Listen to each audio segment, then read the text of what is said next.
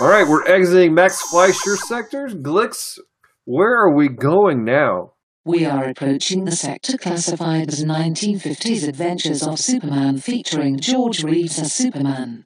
Our impossibility drive is generating new help for crossing this sector. Sounds great, Glix. Opening comms. Okay, what is happening here? Where are we? Glix, give us a situation report. Currently, we are on the planet Geekery. Be warned, our impossibility drive may cause distortions as we traverse this land. Impending impossibility engaging in three, Oh, gosh. two, Oh, dear. one. Hello, devoted geeks, and welcome to episode 56 of Com Talk, the podcast extension of Geek Devotions, the YouTube show from devoted geeks who are devoted to letting people know that they are loved. I am Celeste, and with me is. Dallas! I am so glad you guys are listening today. Hey, do us a favor as you listen uh, to this podcast, please do us a favor, interact with us. You're listening on YouTube. Make sure you leave comments down below. Let us know your thoughts on what we're saying. Also, forget to leave a comment in you on Apple Podcasts. That's a thing now. You can leave comments on Apple Podcasts, leave a review. It lets people know, you know, will they, you know, is this a good show? Is this not a good show? How how things get out there. So leave comments, all that good stuff. Interact with us on our social media, Facebook, Instagram, Twitter. Uh, like Geek Devotions. You guys know the drill because you're all amazing devoted geeks. Uh, but yeah, so that's what we got. Uh, that being said, um, we need to figure out what is going on here today. For those of you who have not listened to Let's Go podcast, um, our quick travel feature has malfunctioned, and uh, we are slowly pacing through the Superman district. Superman! and uh, last week, we with our friends at Retro, we talked about um, the Max Fleischer uh, Superman cartoons, and that was pretty cool. yeah, last podcast. Last podcast. Wasn't last week. Yes, it felt like a week ago.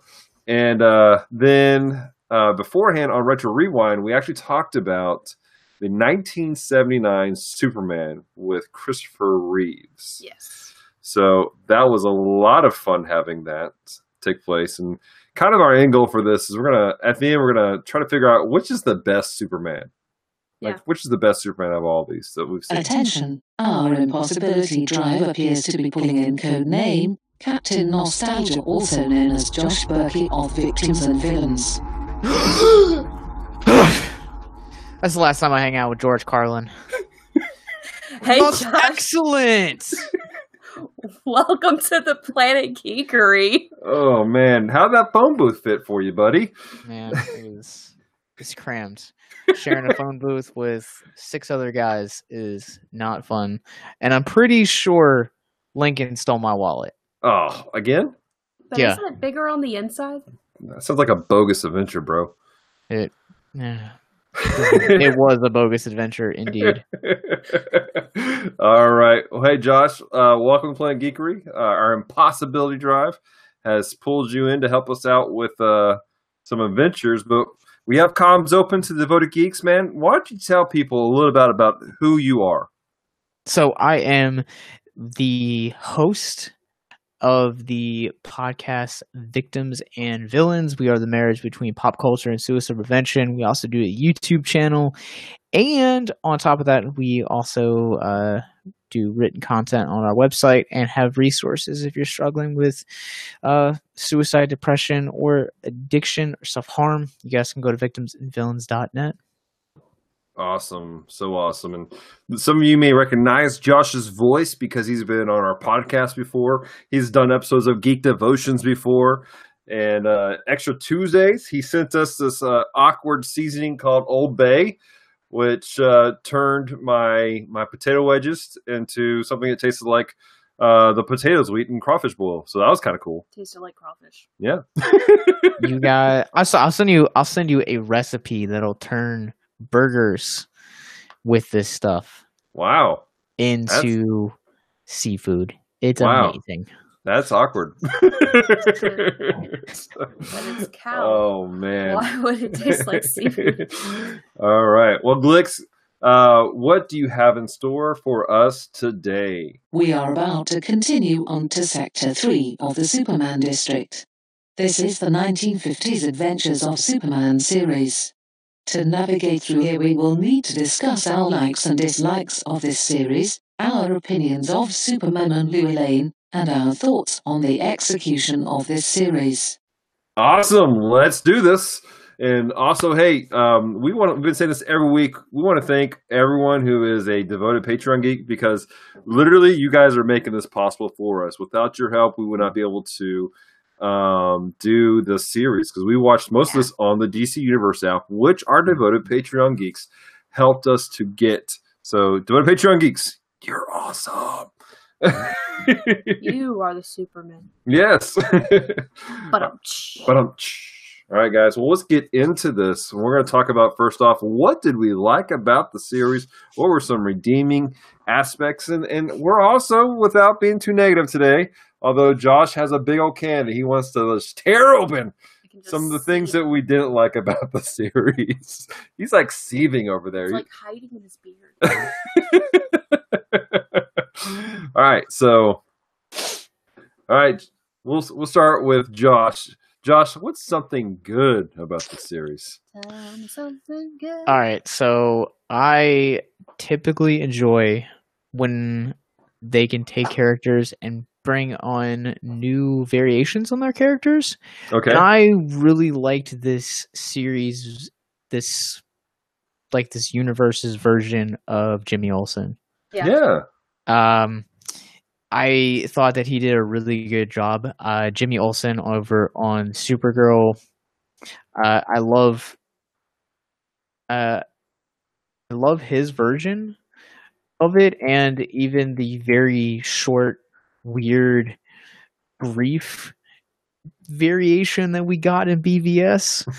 I thought it was I thought he was a cool content, but I, I really thought that uh, Jack Larson, who plays Jimmy Olsen within the series, I think that he did a really good job. Uh, um, there there's a like the second episode is basically like a, a Jimmy Olsen centric episode. I really thought Yeah. that that was a really well done, strong episode uh, called The Haunted Lighthouse, and there's another one called Rescue that he got a chance to shine in that I, I really enjoyed. So like the moments that I really find myself enjoying about the series were like the Jimmy Olsen moments. hmm Jimmy, wa- I, I'm going to have to agree with you on that. Jimmy really is a pretty um, dynamic character. You know, normally we see him um, as being like the oh shucks, and he's like pushed to the side type of character. But like he he played some pretty major parts in Yeah. some of the stuff. Um, even like the um, what was the episode? We just watched it. Uh, oh, it was when he got he was drugged and like he was being mind controlled. The like- secret of Superman. Yeah, the secret of Superman. He was like, he's like, Lois, you can't do this. And of course, but he's being respectful. She's like, no, stay here. But you could tell he's like, I don't like this. I feel the need to protect you. Like even when there was that moment where the guy was having them turn around so he could shoot them both, he was like, I'm going to stand behind her and shield her in this moment. And so I really liked the dynamic because you saw like the kiddish, you know, like, oh man. But at some time, he, you saw these glimmers of like, I'm gonna be a man for right now and, and try to take care of things. Yeah, I think that their like their version of the character, he like you said, like he, they definitely broke out of that. Oh, Charlie, Charlie G, Superman, like that, like because even even he was like that in Lois and Clark, Yeah, he and was. like that they they really just kind of brought him into his own, like making Jimmy Olsen. Uh, a- like you said, like a dynamic character. I think it's one of the stronger aspects of this series that proves that eh, there is more to the Superman mythology than just Lois and Clark. Right. I did find interesting. This is the first time I've ever seen anybody play anything with his family members. Like Yeah. you had the Mhm. the aunt, which I thought it was strange. He didn't know who his aunt was. Maybe that maybe that was a thing back in the fifties where you just didn't understand who your aunt was. Um, I mean, if she lives on an island and doesn't ever leave the island, right. But then you also saw his mom in one episode, and I I've never seen that played out. Have any of you seen that play out with his family? Uh, I don't think so. Yeah. No, not to my knowledge. hmm I thought that was interesting. So that's what. What are your thoughts? Like, what's something you liked about this series? I liked Lois. Yeah. I thought it was a really good portrayal of Lois, but I have some hardcore nostalgia for this. So this is why I think this is the Lois Lane that I've been comparing all the others to. Mm, So she wasn't ter I mean, she was pretty rude, but she wasn't like ridiculously rude. But Right. at the same time, she was very story driven, very this is my career, I'm gonna make it work. yeah, absolutely.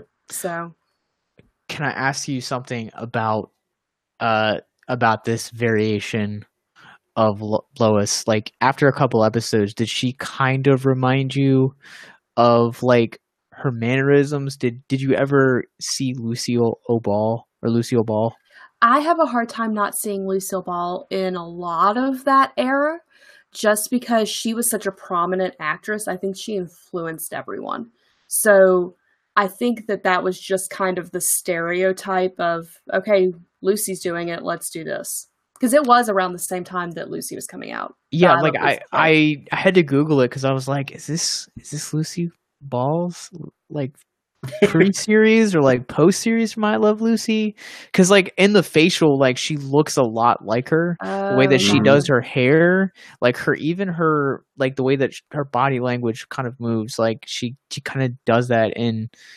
I mean, in some ways, isn't I Love Lucy's Lucy basically a stay-at-home version of Lois?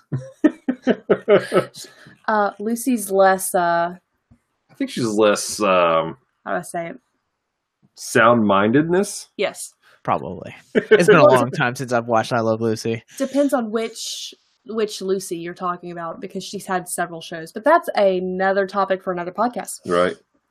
So, um, okay, fair enough. So, So- yeah, in answer to your question, I think everybody at that time frame was mimicking that. Like that was the look, that was the the mannerisms. I think Mhm. that everybody was kind of mimicking Yeah. Lucy. Well, at the same time, we have to remember that this is a 1950s series. Yeah. And there is a there is a commonality in the way the shows are, are filmed and acted and, and portrayed uh, throughout all 50s showings. Um, and and that's actually one of the things I like about the series is it it still it fits directly into the 1950s Yeah. Feel um, completely. Like like this is our era. We're doing things the way that our era sees and, and portrays things, and I appreciated that. And kind of moving over to maybe some of the uh, the technical sides of it, I appreciated the the effects that they used for the series. You know. You know the Superman flying on the on the green screen Mhm. wasn't a terrible. I've seen worse green screening in modern day shows, and um, Oh yeah. and so, I mean, his, yeah, I mean, and his flying and, and a couple other things, um, it really wasn't bad. Set designs weren't horrible in the series. Uh, again, uh, keep in mind this is 1950s, but I mean, they they really worked their set design, their Yeah. floors, their floors. Um, you know, you only had a couple of scenes necessarily, but they changed angles enough in certain scenes that you're in a whole new place. And then every episode, even, I mean, like like the the episode that we were talking about earlier about the the haunted house or something like that, where um, they're on that island. I mean, you have a cave and it's filling with water. I mean, that if you go to a production s- um, designer, and go, hey, we're going to flood the soundstage. They're going to be like, have you lost your mind? We're flooding. I mean, I remember not I remember hearing stories about when they flooded a whole dome in um, for the abyss. They rented out a dadgum um, football stadium and flooded it to film the abyss back in the 90s. And I remember people freaking out about that.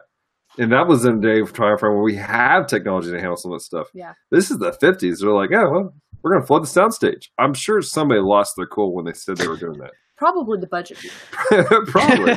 Cleanup crew guys like, like, what? What are you doing? But I mean, every every time, every every episode, they had a very different set set up for different things. I really appreciated that work that went into each episode. Now, to be fair, we only watched like the first ten episodes. Yeah, so that Yeah. doesn't need a disclaimer. We've, we've all watched 10 episodes together. Um, that being said, um, I think over the years, I've seen probably the majority of the series uh, when it came out at Nick at Nite when I was a Yes. kid. So, like, I watched a lot of the colored ones. I fell asleep to this one. Like, like I, not because it was bored, because but because I was a child and it was Nick at Nite. right. Um, So Sure, sure, Celeste. it has a lot of nostalgia for me. I actually had some problems not falling asleep during it again, not because I wasn't interested, but because this is oh, Superman's on, Bewitched is coming next. It's time to go to bed. Like that's just how my mind works. Yeah, and that is legitimate. One thing I've had a battle for this one is um, the nostalgia train is hard for me on this one. This is my first Superman. Growing up, Mm. this is my very first introduction to Superman ever. So it was interesting for me. So Josh is like he's holding on to his bottom lip. So What's let's the name of that dog? This this is thi- oh Krypto. No, no, no, no, no. The dog that's always going. oh Muttley. Yes, you look Okay, that like. Muttley. Oh, oh thanks. Like, like Uh, as you're like trying to hold it in, you look like Muttley. I mean, Well- like this was the first time that I've I've gone gone through this, and the first episode put such a bad taste in my mouth, and then the the second episode redeemed itself was with uh, uh Jimmy's the Jimmy centric story, the haunted lighthouse, and then they it kind of got progressively better, and then they all kind of blend it together. Yeah. uh and uh, but I, I the thing about this series is that it doesn't feel like a superman series. It feels very noir and detective driven which Right. i think kind of goes to what you were talking about earlier with it being very much a product of the 50s like Yeah. that was kind of what they wanted to do and i think like that was the era of like dick tracy and like Mhm. the other very noir detective entertainment so like i can see how superman can can fit into that Mhm. and so i both love it and and hate it for certain reasons Well, let's let's get into the, the stuff that maybe we didn't we didn't like about the series. Now, again, we're trying to remove ourselves from discussions about this Superman and the Lois Lane. The series itself, what did we not necessarily like about the series? Celeste, what do you think? What, what was some stuff you didn't like? Um, I just deflated Josh. he's like, oh, I'm gonna do it. No, I'm not. Um, I'm trying to think of things I disliked. right? Like, it kind of was slow. Yeah. Like some of the storylines were slow. Mm-hmm. Awkward pacing of certain things. Yeah. all the way through. But again, I think that's the product of the 50s. Right. So, Josh, what were some things you didn't like, bud? where do i start Okay, so while you're thinking of where to start, one more thing. The the line about changing the course of a river, how? How does he do that? Superman does not have that power unless there's some sort of a gaseous power Well, that is not mentioned in the comics. he comics. could do it like they used to do it and dig a new trench and co- change the course. That's how that's how Shreveport started. Don't care. Doesn't make sense.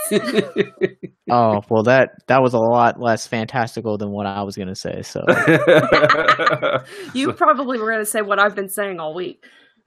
Uh i was just gonna say he could turn back time like he did with Oh. uh, no, I wasn't Lois. saying that one. oh, that spoiler that spoiler awkwardness. Wasn't saying that one. Oh, that.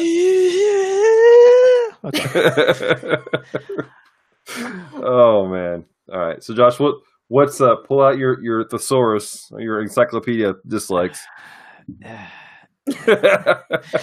all right so my question is do these creators even know the superman mythos Now that's a interesting conversation to be had because there were certain aspects that I'm going. I need to track down early 1950s Superman because there's a lot of things I'm trying to track down. If if I'm transposing post like post crisis Superman in history of Superman since then, or if they're just going do what we want to do. Whatever. Well, they kind Yeah. of did that with the Max Fleischer ones. You Well, know, they but- made him fly. Yeah, they did make him fly because he didn't fly mm-hmm. before the Fleischer cartoons. well Like- okay well let's let's talk about like because superman at least in mine and maybe maybe i'm looking at this simply from post-crisis but Right. krypton were normal dudes Right. like they were not these mighty men Thank they- you. the only reason that Superman was a mighty man was because of Earth's yellow sun. Yes. It did something to stimulate his uh his cells that Right. gave him all the powers that he did. Yes. That that was something that we both had issues with with the previous renditions. Um, I forgot to mention our intro. We we dot we we not only did the Max Fleischer, we also did the serials that came out in the late forties, and um, and in those they like this series claimed that he came from a world of supermen who um, were just these fantastical people and um, we actually saw a lot of it was interesting josh uh, if you get a chance to go back and watch the first episode of the serials because there's a lot of similarities between the way they played off his intro and uh, in that and also in this one Yeah. So, like, now I can't remember. Did this one have the Kents find him, or was he adopted? this one he was not found by the kents um No, he was. no he wasn't They, he was found by the kents you're right you're right they just were not Martha and Jonathan. It Yeah. was uh uh Sarah and Eben. yes What- Eben. What kind of a name is it even? Eben. Eben. i think they were amish Okay. Oh, I'm not gonna open that can of worms, but seriously, like it is it has been Jonathan and Martha since the beginning of the mythos. I know that. right Because- Yeah. When they uh when Shu um when Joe when the creators Shuster. who's Shuster and uh the other kid, I can't remember his name. the other kid Uh I know they were two Jewish siegel Jewish. and shuster Yes. Yeah, Jerry Siegel and Joe Shuster. When they handed DC the concept for them, basically Superman was supposed to be this Christ like figure. It was supposed to be like this allegory for Christ. And they went so much into Christian uh, beliefs that Martha and Martha and Joseph were actually named uh, Joseph and Mary. Hmm. So Nice. that's how I know that that's a fact. I Which didn't know is that. ironic because they were both, I'm almost positive, both Orthodox Jews. Mhm. Yes. So it's interesting that they would do that. Yeah, I didn't. I've not heard that story. That's very interesting, Josh. Hmm. Yeah. But I, I'm with you though. That the names threw me off. Um, I like of I had you to rewind it. I was like, wait, what? Yeah, Thank you. like when it happened, I sat like I was laying on the couch chilling, and I was like, "Wait a minute, what did they just say?"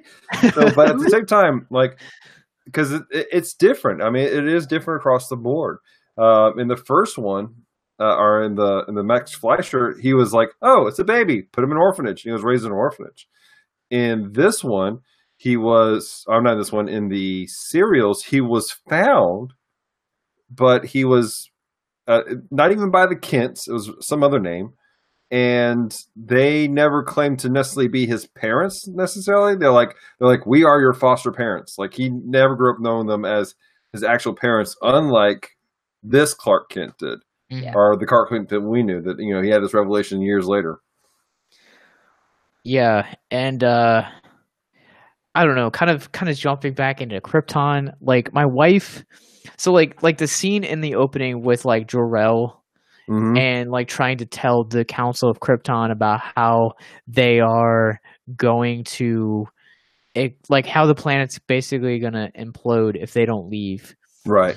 And he's like we're to we're to send the whole population like that was I don't ever think that was ever really a thing within the mythology. Now I know it like it differs from like person to person, but I, I don't think it was. And like my wife was watching it with me and she was like, How are they gonna fit an entire nation in that tiny little rocket?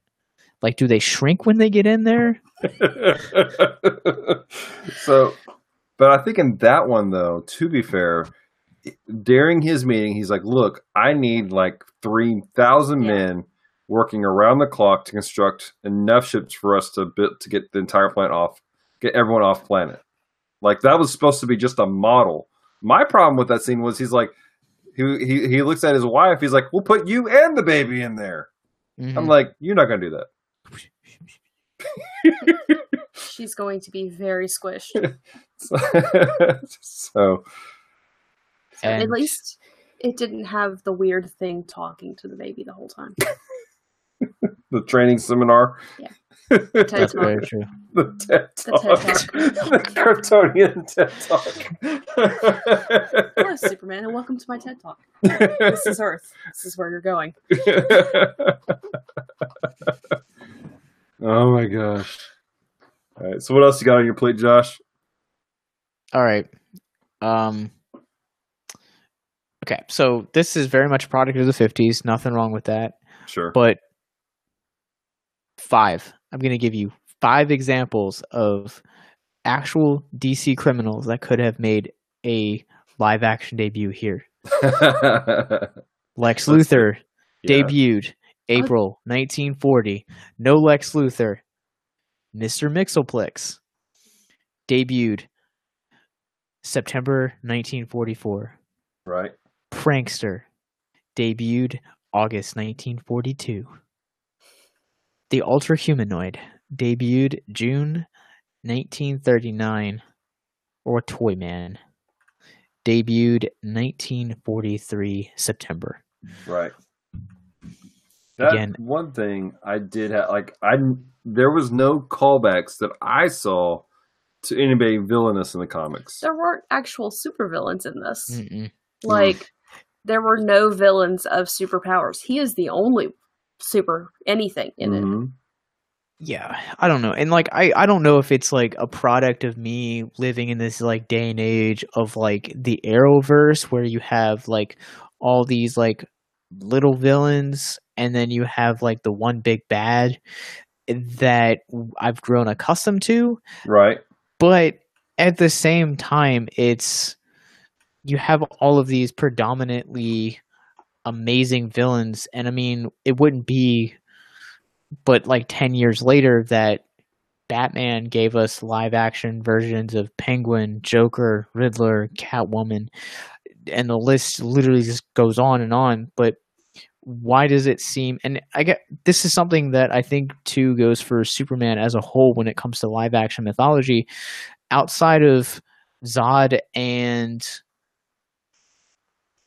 uh lex luthor we've we just why is it that we always play it safe with these two villains in live Mhm. action form I think Well- it's because they're the most recognizable. Some of his villains are so out there that it's like, oh, that's the bald guy. That's Lex. Like it's it's an easy easy mark. I would still make the argument that Brainiac has now grown into his excuse me, now has grown into his own. For I think that if you put him and made him a villain on the big screen, people would recognize it. Mm-hmm. And I can see that, but at that point in time, I don't think the general audience would accept such a fantastical villainy. Um, again, 1950s. We these are, we're looking at a generation that was young during the Roaring Twenties. Um, they came out of the Great Depression, um, Prohibition, all those things their mindset is very the logical i'm going to work and we're moving. And they're they're they relate to gangsters crime bosses. I mean these were the things that the adults who would be watching in the room would go yeah we'll watch this as a family together. Yeah. rather than a kid who's like i got a comic book and he's reading this comic book on his own. And so that's my only thing i can think of that that's what those their mindset when they're creating this this rogue gallery. But at the same time, um, and again, I've we, we only watched ten episodes, Mhm. but I've watched more over the years. I don't remember a single callback episode where they reference an earlier episode or earlier chapter. I don't remember any to be continues in the entirety of the series. And maybe if you're listening to this podcast and you're like, no, no, there, there was this to be continued, there was this, this. I don't I just don't think that these guys were thinking about the the scope of let's create a continually continual storyline where things come together. Yeah. Everything felt like a, like a one time radio production short in and out, almost like the 1940s um, a cartoon series where everything was like a one shot hit. I think too it it also could have something to do with the rights because like Oh. if you stay to the end, like it's you know Superman is a product of DC uh, magazines and Action Comics magazine, Mhm. and then it's licensed through you know the motion picture. It's possible that uh, their agreement only included Superman No, back in these days. Uh, and it's just something that kind of dawned on me. But you know, again, you still have these, you still have these these villains that even even saying even making the argument that uh mob bosses and these those kind of uh, gangster mafia types are the only people that the adults in the audience are going to relate to you could still make a variation of Lex Luthor in that that vein. I can see that. That's true. I can definitely see that. Well, we talked a lot about the villains. We've talked about some of these other character bases. Let's talk about our main focus uh, as far as Superman and Lois Lane. Our thoughts and feelings on them. Now, I want to kind of jump the gun on a little bit on this conversation. This Superman was the least mild mannered Clark Kent out of all the Supermen I've seen to date. Like, like they're like mild mannered reporter. I'm like, this dude's not mild. He's not meek. This dude's like yelling at people. He's like, sit down, be quiet. Like he is like Clark Kent is boss mode. That one lady needed to be yelled at. I, though. I She give you that, panicked. but he Like, shut up, continually is like taking charge, and he's like, we gotta go. He's yelling at the inspector. I mean, he's like, take charge. Let's do this thing. Like the only thing separating this Clark Kent and Superman is a red cape and a pair of glasses. and yet still nobody caught on. I mean, am I wrong? It's a great disguise. Am I wrong in this though? No, I I, think I I think that you know it it just kind of goes back to that uh, simpler time uh, kind of mentality Mm-hmm. to where yeah, I mean he he might have been the opposite of mild mannered, but uh, full disclosure, I did not watch the the the intro to any of these. So I didn't know it said that in there, and if I did, I wasn't paying attention. Normally, it was just like, "Oh, DC app gives me an option to skip." Okay, uh, uh, but yeah, I don't know. It's uh, I don't know how I feel about that. Cannot be as bad as the one crook that straight out punched Lois in the nose. Yeah, like, like, what's up with that? straight punched her in the face. I, I feel bad, but it made me laugh for like five minutes. I was like, oh my god. That's funny. So That- savage. I liked Lois. That wasn't why I was laughing. right. So let's focus on, on soups. Like what are our what are our thoughts on, on Superman? Like this version of Superman. I liked their version of Superman for Christopher uh, George Reeves. I think he did a really good job. I thought that he possessed a really charismatic quality as the Man of Steel, Right? but at the same time, I felt like you kind of didn't get a whole lot of him. Like it felt like Mm. it felt like it, like you were talking about earlier, Celeste, where it took a lot of time to build up, Yeah. and then it abruptly ended. But then, like right between that, like that build up and that abrupt ending, you got like thirty seconds of Superman, and it's like Superman needs to be in this more. Right. But what we got of him, like I, I really, I really enjoyed him. hmm So, see, and I appreciated the portrayal of Clark because he wasn't this wuss, because Superman's not. Right. So, but I I like the definition when there's a definition between Clark and Superman, hmm but at the same time, I appreciated that he was more Superman like. hmm So it's almost like it was like legitimately the beginning of his stuff, and he hasn't figured out that he needs to like tone it down. so I don't know. I can see that. Um, this particular Superman, though, um, like he was, like you said, Josh. I think we saw so little of him. Yeah. I don't think that they gave him opportunity to not be Superman. If that makes sense. Mm. I mean, he's in, he takes care of the bad guy, and he's out. This series does focus more with Clark Kent almost, and you hit the nail on the head, more that noir detective style. Mhm. I mean, there were so many times where Clark was like, I'm going to be like, he's playing detective, and he's just doing stuff. I wonder if, like, when the creators of the show had an idea to do a Batman series and they went to DC and they were like, we want to do a Batman series. They're like, no, we'll give you Superman. And they're like, let's do the same things. Let's just make it Superman. if that's the case, I I wish they had gotten the rights because, and this is something we're going to be discussing. Um, spoiler alert for those of you listening to this particular podcast. When we're done with the Superman district, wink, wink, there may be a Bat district. so, but I, I I wish they had because I've not seen a good detective Batman series. we were actually just talking about that, like, what, a couple months ago. The- Yeah. Not yet. Not yet. You're right. June 25th, 2021. Chris or freaking Matt Reeves keeping that Reeves theme alive, and he is gonna destroy the Batman and his mythos and what we think about him.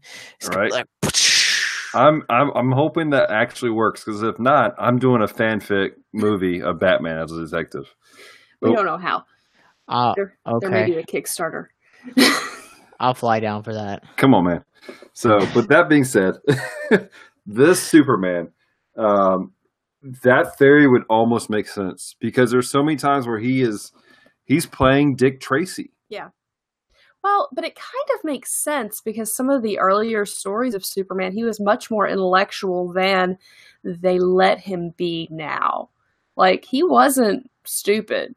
Mhm. He- He wasn't this, you know, bumbling idiot as Superman where he just punches everything. He would try to figure things out. You're making him sound like he's the Hulk. Like he's like Hulk smash. He kind of is. He just wears a cape and looks better in it. Hulk can't keep his clothes on because he rips them out. I mean, Superman, I don't think is all that violent. right, He's Ah. only when he has to be. right. a little bit of an exaggeration, but but it's from what I've seen in Mhm. recent years, they've not focused so much on his intellectual side. Right. Well, the problem is what you've seen a lot in the recent years was what happened post New 52. Yeah. When they reverted him to this almost God. Weird, like just coming out of his teenage years. Was that the beginning of whiny Superman? Yes. I hated him. I was glad. I only, I. I, what I read of of New Fifty Two Superman, I didn't mind it. Thought it was a it was a cool take, but. Er, to be fair, Earth One was coming out at the same time, and Earth Yes. One was a way superior product. It was. It was absolutely. So, all right. Well, we've talked about Superman, and I, I think the general look are it's like it's not a bad Superman. Hmm. Um, is that kind of what we're, I'm getting from you guys? Is this Josh may disagree. It's it's it's like a it's like a medium Superman. Like like I said, like I think I agree with what how Celeste puts it that when he, even when he's in Clark Kent, it feels like he's still trying to be Superman. Like, and Mhm. I think that George Reeves is a fantastic Superman and fantastic Clark Kent, but the way that he's handled within uh, the series, it feels like a Superman aiming for a Batman cosplay. hmm I can see that. I can definitely see. I love this imagery right now. And right now, Dallas is plotting his next cosplay. Hmm. Which, Alright. by the way, uh, Speeding bullets. Speeding bullets. That was that was exactly fantastic, fantastic. I I have it on my back shelf over here. If you I have it in that room right nice, there. You well want done. somebody want to clue in the knot? Speeding bullets was the, and we talked about this on fict on retro rewind, but speeding bullets was the uh, Elseworld series where instead of landing in Metropolis, he landed in or instead of Kansas, he landed in Gotham and was raised by the Waynes. Gotcha. And so it's a really cool story. Um, just for the Devo Geeks here, I'm actually going to be starting a project for our website where I'm going to be going through reading uh, as many of the Elseworlds as I can get my hands on. Um, I have several, um, and I'm going to be doing a review on our website on each one, starting with Superman Metropolis. Uh, so um, I just got it during our anniversary, so I was like, "We're going to do this. This is going to be a thing." Yep. Have So you read? Have you read the the Catwoman one? the Word. Catwoman. The roles are reversed, where Batman is the thief No. and Catwoman is the hero. It's a two parter. Oh, really? Love I- it. How to track that one down? It's, it's probably probably one of my favorites. Really, I have to track that one down. I have a, several of them. So, uh, but all right. So this soup's okay. Kind of weird. It's even when he's not, even when he's Clark Kent, he's still Superman. Yeah. I'm Still have Superman. larger lineage. what about Lois? What were our thoughts on this particular version of Lois Lane? I'm gonna let you guys go first. Okay. I liked her. You liked her? Yeah. Like, I think I would be friends with her. This is your qualification for Lois Lane. I'll be friends with you. I'd be friends with her. That's my qualification for most characters. Right. Will I be friends with them? Will I hang out with them? But is this a good rendition of Lois Lane? I think so. Like, what make outside of the fact you'd hang out with her? What makes her a good Lois Lane? Um, general attitude, general the way she approaches things, her outlook on things, the fact that you know she walks into mines even when people tell her no, she Right. sneaks in. She, everything's to get the story because she is very much reporter driven. Sure, but the the mine issue is less about her doing a job. And I think that's what I did appreciate about her was she wasn't there to get a job done. Yeah. She was like, "This guy needs help, and you're not doing it. I'm going in myself." Yes, but it's the same thing that drove her to do to go for after certain stories. Mm-hmm. So, I mean, yes, she she was going after the miner because he needed help, Mm-hmm. but at the same time, the same I don't know how to say it. Guts, Right. chutzpah, Yeah. what what drove her to do it. So Mhm. that's that the chutzpah. She has chutzpah. Um, she's Mary Tyler Moore. so that's kind of kind of what I I look for. She didn't when she screamed, she still whacked people hmm with with purses and suitcases and whatever was in her hands. Right. Um, but you know, she had normal reactions, but didn't let it stop her. Right. I can see that. I can see that. And I agree with you. She she's definitely a, a power player. I mean, she gets in there, she gets the job done.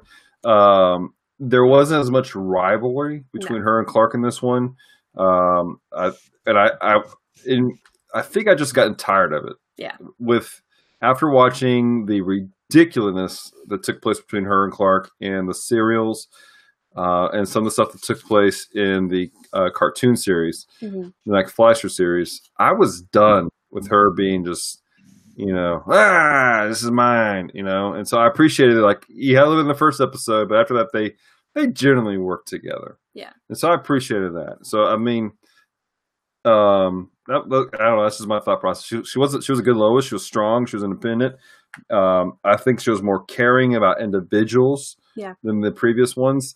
Um, the 1970s Super uh, Lois Lane. I don't think she really cared about anybody but her job. Yeah. Um, the Lois from the 50s or from the serial certainly didn't, and the same thing even with um, the one from the Max Fleischer. Like this seemed like a more of a real person, even if she did seem a little more Lucille Ball in some of her actions. She just seemed like a more legitimate individual who was driven. I think they rounded out her character better. Mhm. Yeah. Yeah. Yeah, I think that uh, she's. I think it- she's a really strong example of what a female can be, Mm-hmm. Mhm. and I think for the, the time which this took place in the fifties, I think that that is kind of almost that's an art that was still starting to emerge Yeah. so I really appreciated uh, her take on this one, and I I think that as like you're saying, Dallas, like I, I liked the fact that uh, her and Clark, they just had they had really good chemistry Mhm. as colleagues. Yeah. Yeah. But I think I got to like the sixth episode in, and like they started like having conversations, and I was like, "This is strictly professional." Like, I will never ever see this going anywhere past professional. Like, I just I kind of feel like they didn't really have all that great of chemistry within the romantic sense. Gotcha.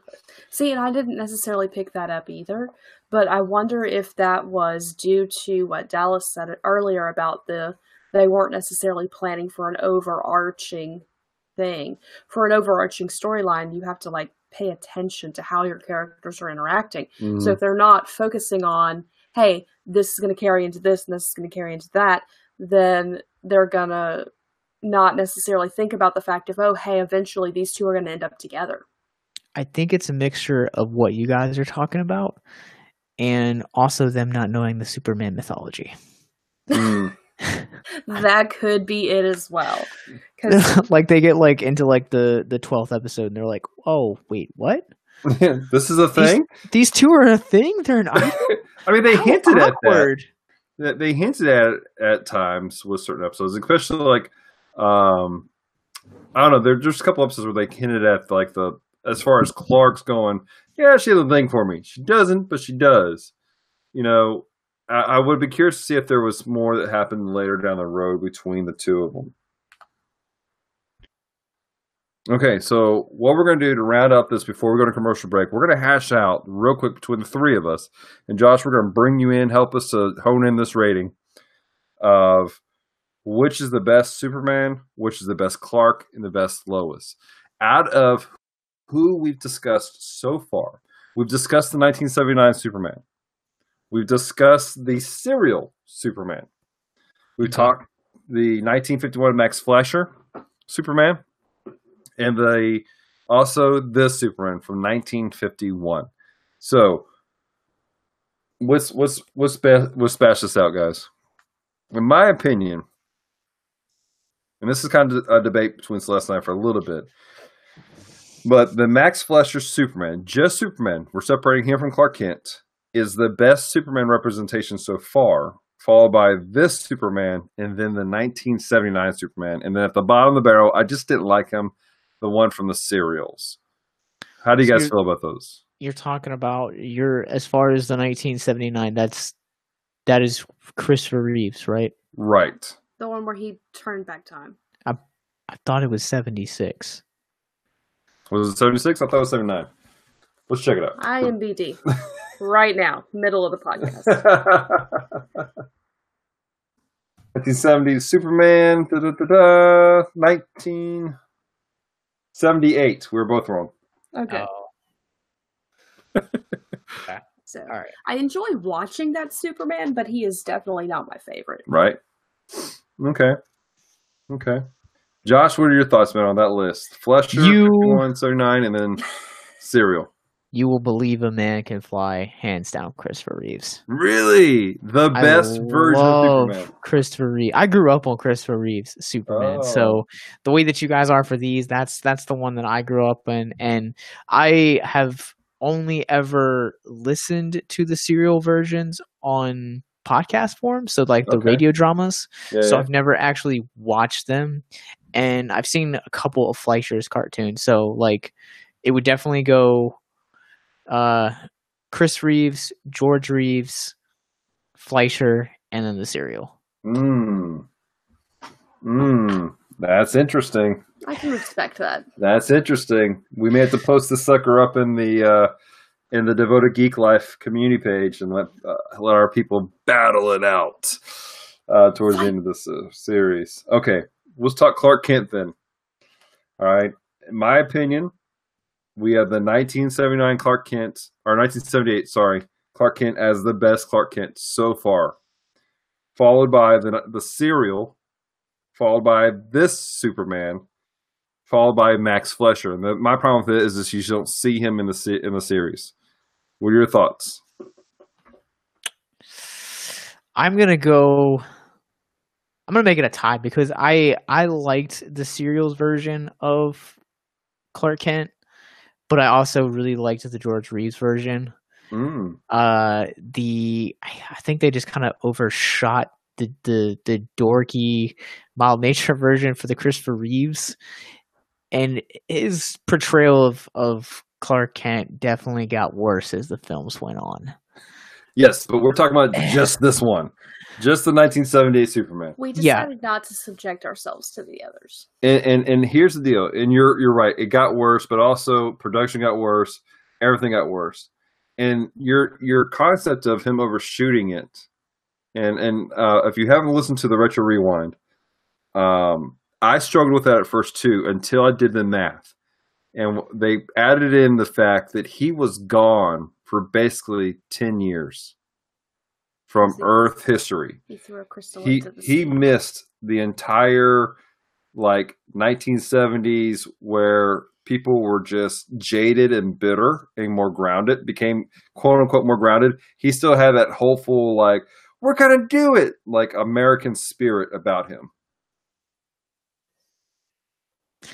I don't know. I I still I still might stay right where I was. Like I I, I get what you're saying, but right I don't know. He was a he was definitely a stronger I feel like he was definitely a stronger Superman than he was Clark Kent.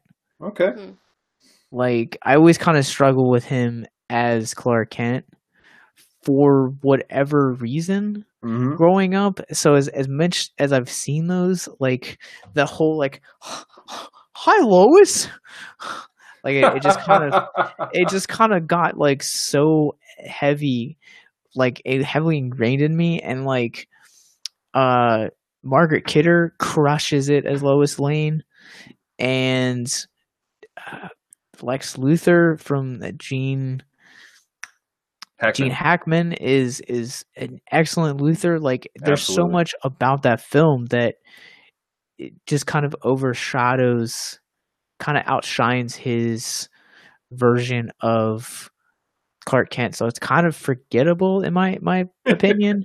like there's so much good about that film that like he- it's just kind of overshadows him. so was it so good that you forgot that he was superman No. Super his Superman performance stuck with me. Sure, sure. No, but I'm saying, I'm saying, is he so forgettable that you forget? Like, if you were a person in that world, you'd forget.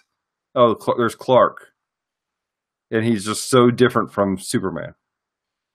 Mm, nah. No, okay. All right, now, when we were tiling this up beforehand, off off air, there was we we had we had a little controversy in the household. We did.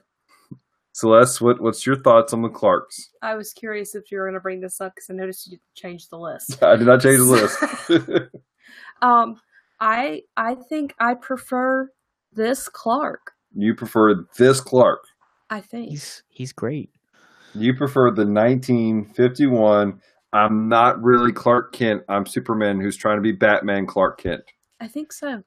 Okay. I like how you're trying to talk me out of it. so I'm committing to nothing because here's the thing. I this is was in the back of my mind and I know I do love um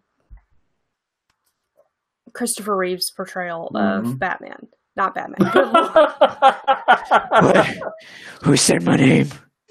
You're messing me up, Dallas. Um Lois, of Lois. oh my god. No, it's Martha. Well, Lois. It's Martha. Um, I do love that portrayal of Superman. I love the way he does that, even though he's perpetually planking. Um, but I think that this one is better than that. Now, I'm not saying he is the best, but Okay. definitely better than that. All right. All right. So we go down. So 1951 is the best, in your opinion, Yeah, for the moment. for the moment. And then you have 79. Yeah. Okay. Followed by the Max Fleischer, or, or would you the serial? Uh, see, I'm having problems with both of those because in neither of them, Superman played a large. I mean, he was there, he was punching things, but he wasn't as fleshed out as a character. Okay. So, I'm kind of tied for Time those two. up. All right, cool. All right, so let's let's round this out before we go into our break. Real quick, Lois Lane. How do we view her? Um, we'll start, Josh. How how do you rank the Loises? 1951, Max Fleischer, Serial, and 1979. All right. So I'm going to rank Lois Lane a. All right. So I'm going to go probably Kidder, Hmm. top of the top of the line, because Kidder is. I mean, I've never seen her put in a bad performance. Uh, even when she's in a terrible movie, she's still some still way to shine. She's a good actress, and I really like her as an actress, as also as Lois Lane. So I'm gonna go her, and then I'm gonna go with Noel Neill for 51, Okay. and then the serials, and then Max Fleischer. All right. All right. Fleischer. Celeste, your thoughts? I'm tr- gonna try and be kind. Um, It's cool. so I, the numbers are throwing me off. Which is which? All right, so this is 1958 or 1951, which is the one we just watched. Okay, This is 1978. This is the one we did with retro, and this is the serials and the Max Fleischer. Fleischer. Okay, so Fleischer. I'm going to rate it the classic nostalgic or tragic. No, wrong podcast. Um, fifty-one. 51. Max Fleischer. Really? Serial seventy-eight. Okay, cool. I did Fair some soul enough. searching. She screams too much for me. I did 51, and but I'm going to do 78 as number two because while she does scream too much, it's annoying. so much. Everything else is so much of a better character, and it's less annoying than the other two. Like the serial was annoying. Serial was. And the Max Fleischer one, all she did was get on my nerves the entire time. That's because you just watched the serial. I like I just wanted that one issue of Superman where he actually like just went off on her to take place. No, not okay. not okay. Like I just wanted that to happen. All right, so here's what we're gonna do. We're gonna be posting up when this podcast goes live up on our on iTunes and Google Play, and also on YouTube. We're going to be posting a couple polls in our group, Devoted Geek Life. If you're not a member of that, go to Facebook, search for Devoted Geek Life, and you can become a uh, part of our community and vote. We want to know what the Devoted Geek Life's view is on these three individuals. You guys just heard ours. We got a little disagreement amongst us. A little disagreement. That's okay. It's okay. Um, everyone has their own flavor, and these are going to change. Yeah. To be honest, these are going to change as we go through these sectors. Not for Josh. Not for Josh. Well, maybe we'll find out. But hey, guys, we're going to take a quick commercial break. When we come back, we're going to be talking about: Is this a good series to recommend to people? Is this a good series to start somebody off on, or does this need to go to the back seat a little bit? So, see you guys after the break.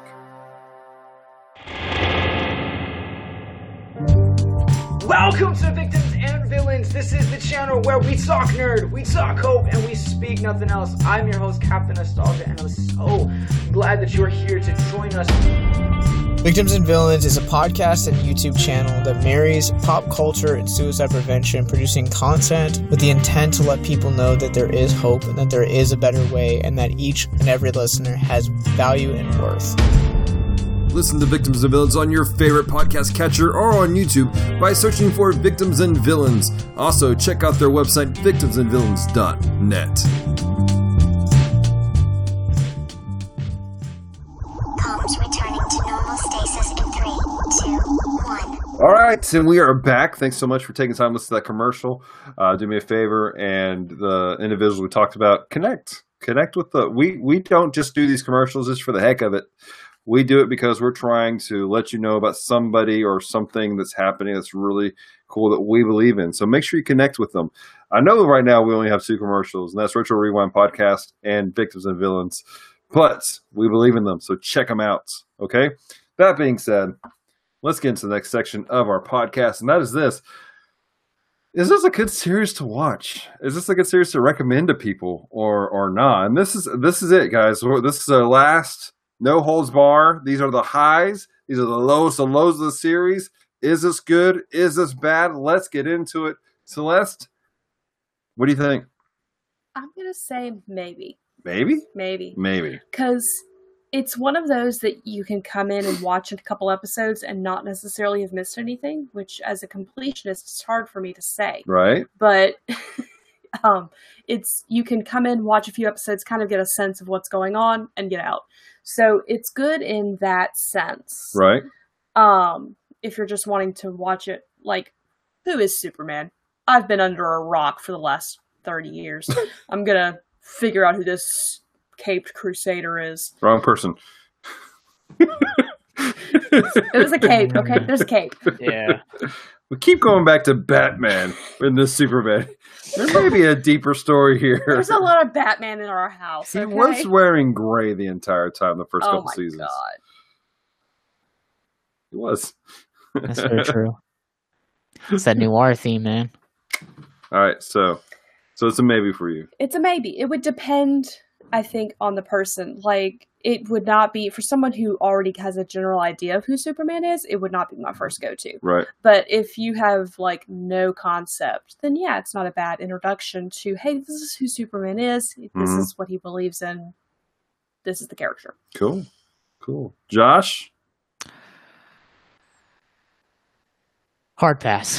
hard No. pass. No, I would not recommend this series to someone. I would, if you're going to start with someone on a Superman train, I would either start them with the Bruce Timm Mm, version or the.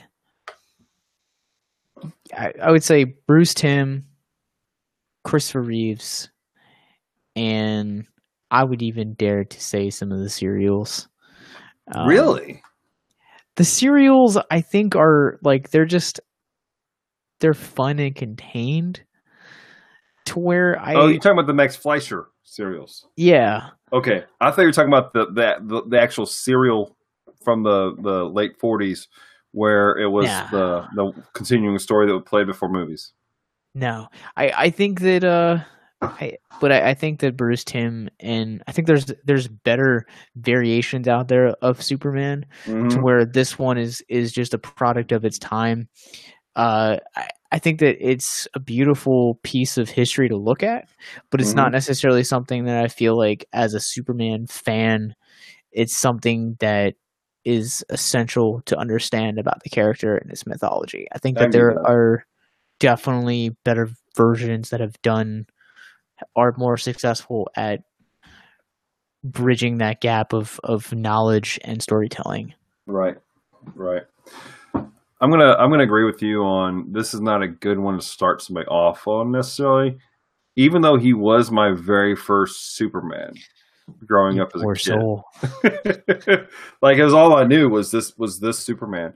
But there were so many Oh, things that were And the the the one that got you in trouble and stuff. Yeah. What I was going to say is this is my first one, but then the the Max Fleischer cartoon series, um, it's um, I again, I had more Max Fleischer's cartoons had more of an impact on my life than this serial. Hmm. This laid the groundwork for a lot of things.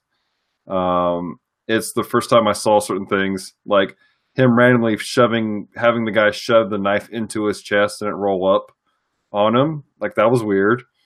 And you're not going to get a good feel for who Superman is in the series. No. Like the the detective aspect of this Clark Kent, the the lack of him being aware of his surroundings Hmm. throughout the entire series that we saw, where he was just like, "Oh, this is a thing that's happening." Like when he spent a week and he didn't realize that Lois Lane was trapped in a well. I mean, it was like, dude, get Lassie. I mean, when a dog can tell you more information than your superhero, there's a problem. And then, um, I mean, just every aspect of it. This does not tell like you get some of the basics. He's a dude that flies and he got superpowers, and you ha- you get the introduction of, of Jimmy, and I think Jimmy was the best character in the entire series, to be honest. I will give you that. And so Oh yeah. I'm gonna say I'm gonna pass on this one also. If I mean it's a thing, I think that I will recommend it to somebody who's already into Superman mythos. Hmm. I was like, hey, this was a thing they did back in the day. It was interesting the way they played it out. If you're a film nut, or maybe you're just really into the noir style, check it out. It's interesting. Um, there's certain stories that are better uh, that I would point to, but as a whole, no. I would say check out Max Fleischer's the first eight episodes. of Max Fleischer's. Yeah. I would. Bruce Timm is a fantastic selection for you to, to throw out. Um, That's actually next. so, really, Isn't that who just does the next sector? is that the new Adventures of Superman? I think he did that. Hmm. Okay, Let me double, so let me fact check. but I would even recommend Lois and Clark before this. Yeah, I love Dean Cain as as Clark Right. Kent. So, um, but that's that's kind of my my opinion about it. Um, I wish I could have more to add to this conversation, like we did with our last podcast, where we kind of went deeper into it. But I This- just don't see. I just don't see enough for us to Bill Warren doing it. That's not the one. That's not at all.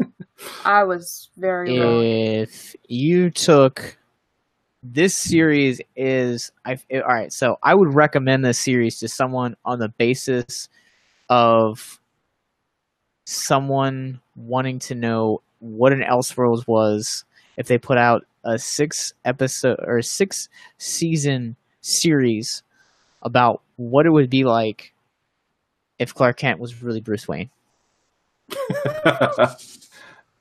I can see that. I can see that.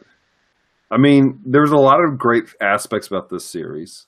Um, you know, there's a lot of it, it- this encapsulates a lot of the morals of Superman. Mm-hmm. Um, even to the point where it's like uh, the the secret of Superman, and the dude's like, "Would you like beer, wine?" And and you know this is coming off the time frame when they're still very, "Hey, you shouldn't be drinking" and stuff like that.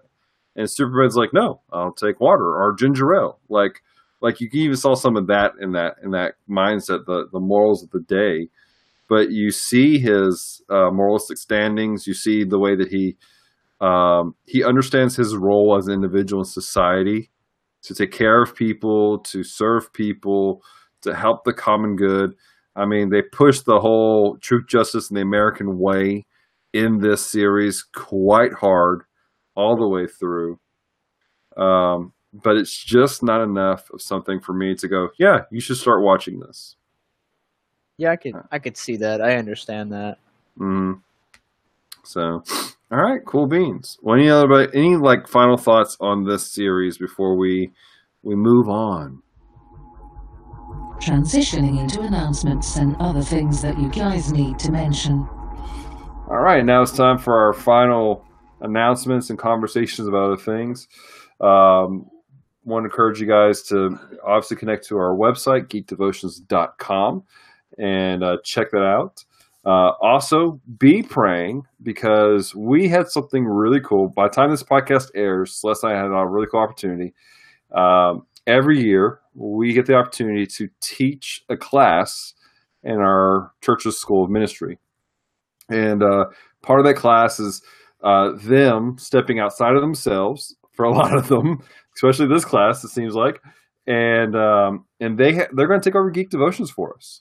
They're going to do Just for a month. just for a month. They're going to be taking over uh, our devotions. They're going to be doing some extra Tuesdays for us, and we're tossing around the idea of the podcast um, of how that's. We're going to try to figure out how that works out, but um, they are going to be doing that for us, and we're pretty excited about the project we have for them. Uh, what we're doing is we're giving them a comic and then a movie adaptation of the comic, and they have to do a devotion. They have to go through both, do a devotion based off of that material, and then in the extra Tuesday episodes, they're going to compare and contrast the, the original comic and the adaptation. And so this is a big stretching moment for some of them because it's kind of different. They're going to be from the cameras, and the idea of us teaching the class isn't, "Hey, you should do geek outreach." It's Be geeky. the idea is, "Hey, this is uh, these are tools that we use. We use social media, we use videos, we use podcasts mm. to reach people. We're when because we're already in this world, and so we want to encourage them. Hey, we're giving you a tool so you can reach people in your own area, your own niche. You know, you we have people who are man, they are just music nuts, and there's there's a whole world of individuals who are in the music space who man they need Jesus, they need hope, they need somebody to let them know they're loved, and they can speak into that. I cannot speak into that very well. All right, we got people who are carpenters, and we got people who are just you know they're they're they're um what's the word like they're just crafty. They just make stuff and out of nowhere and they I can't speak in those realms, but they can. So we're trying to equip them and to think outside the box of what ministry looks like. Ministry doesn't have to be uh, standing at a pulpit wearing a three piece suit and a tie. Thank God, because I don't do that. so, but ministry is man speaking into the people that surround you and and being creative in how you do that. So be praying into that, guys. It's going to be a, it's a multi month process for them, and so it's going to be really pretty interesting to do. Um, any other announcements we need to make real quick? Got the website. We're trying to do more stuff with with uh with Twitch and other places. Book reviews. We're doing book reviews. Uh, like I said earlier, I'm going to be doing the Celeste is doing the book reviews. Uh, she's on a pretty regular basis. Um, I'm going to be doing some reviews on some Elseworld stuff for our website. I'm going to try to do those about once a month, maybe. Um, that being said, um, want to give a moment for Josh to explain a little more what he does and for you guys to connect with him. And um, and we want to say thank you to Josh for being on this show because uh, Josh, you have a really powerful opportunity to reach into people's lives through what you do and help people in a very specific manner. And uh, full disclosure for you guys listening, we get the opportunity to serve Josh on a regular basis doing different things. We're going to be helping Josh out with a 48 hour gaming stream on his uh, on his side of things. We're going to be raising awareness about suicide prevention and everything. Uh, I have the opportunity to write for him every so often and do some reviews on movies and and uh, and anime and a couple other things every so often. And so uh, we appreciate having a relationship with you, Josh. But let people know how they can maybe start a relationship with you and and some of the stuff you do. Yeah, of course. We stretch and uh, give you slightly more work as an editor. All right. Uh, so you guys can get connected with us uh, on our Facebook, Instagram, Twitter, or uh, even we also to have a Facebook group called Hope Culture, and we do just post in a whole bunch of things like our new episodes. Uh, we do polls and we do something awesome called Fantasy Movie League. And uh, so, but uh, if you guys need some need resources or need to talk to someone, just go to victimsandvillains.net. We have resources. If you click on the resources tab right on the front page, contact, you want to get in contact with us. Uh, suicide is currently the 10th leading cause of death in the United States. There are 123, 129 suicides that take place each and every day. And when you scale back internationally, there are 800,000 successful suicides. It's one death every 40 seconds. So please never think that you're ever alone because because of this season or this day that you're having because it does get better and it's worth holding on and staying with us. So get to know me. very cool, very cool, Josh. We appreciate you, man, so much for for being part of this, and uh, and and for what you do, bro. Um, uh, we we pray for you on a regular basis, you and your bride, and what you guys do. And um, I was just talking about you actually to some folks who um, they're trying to figure out how to reach out to to their own community of people who man, they're struggling with stuff. And uh, it's good to know there are people out there that I can go, hey, check this out because they have the resources and tools that you need to do some stuff. So, Josh, thanks for for being there, man. Yeah, no problem. So, all right, well, let's land this thing, Celeste. Thank you so much for taking the time to listen to Com Talk today. If you have loved this episode, head on over to Apple Podcasts to subscribe, rate, and leave a review. It is very much appreciated. So until next Sunday, stay devoted. Peace and love.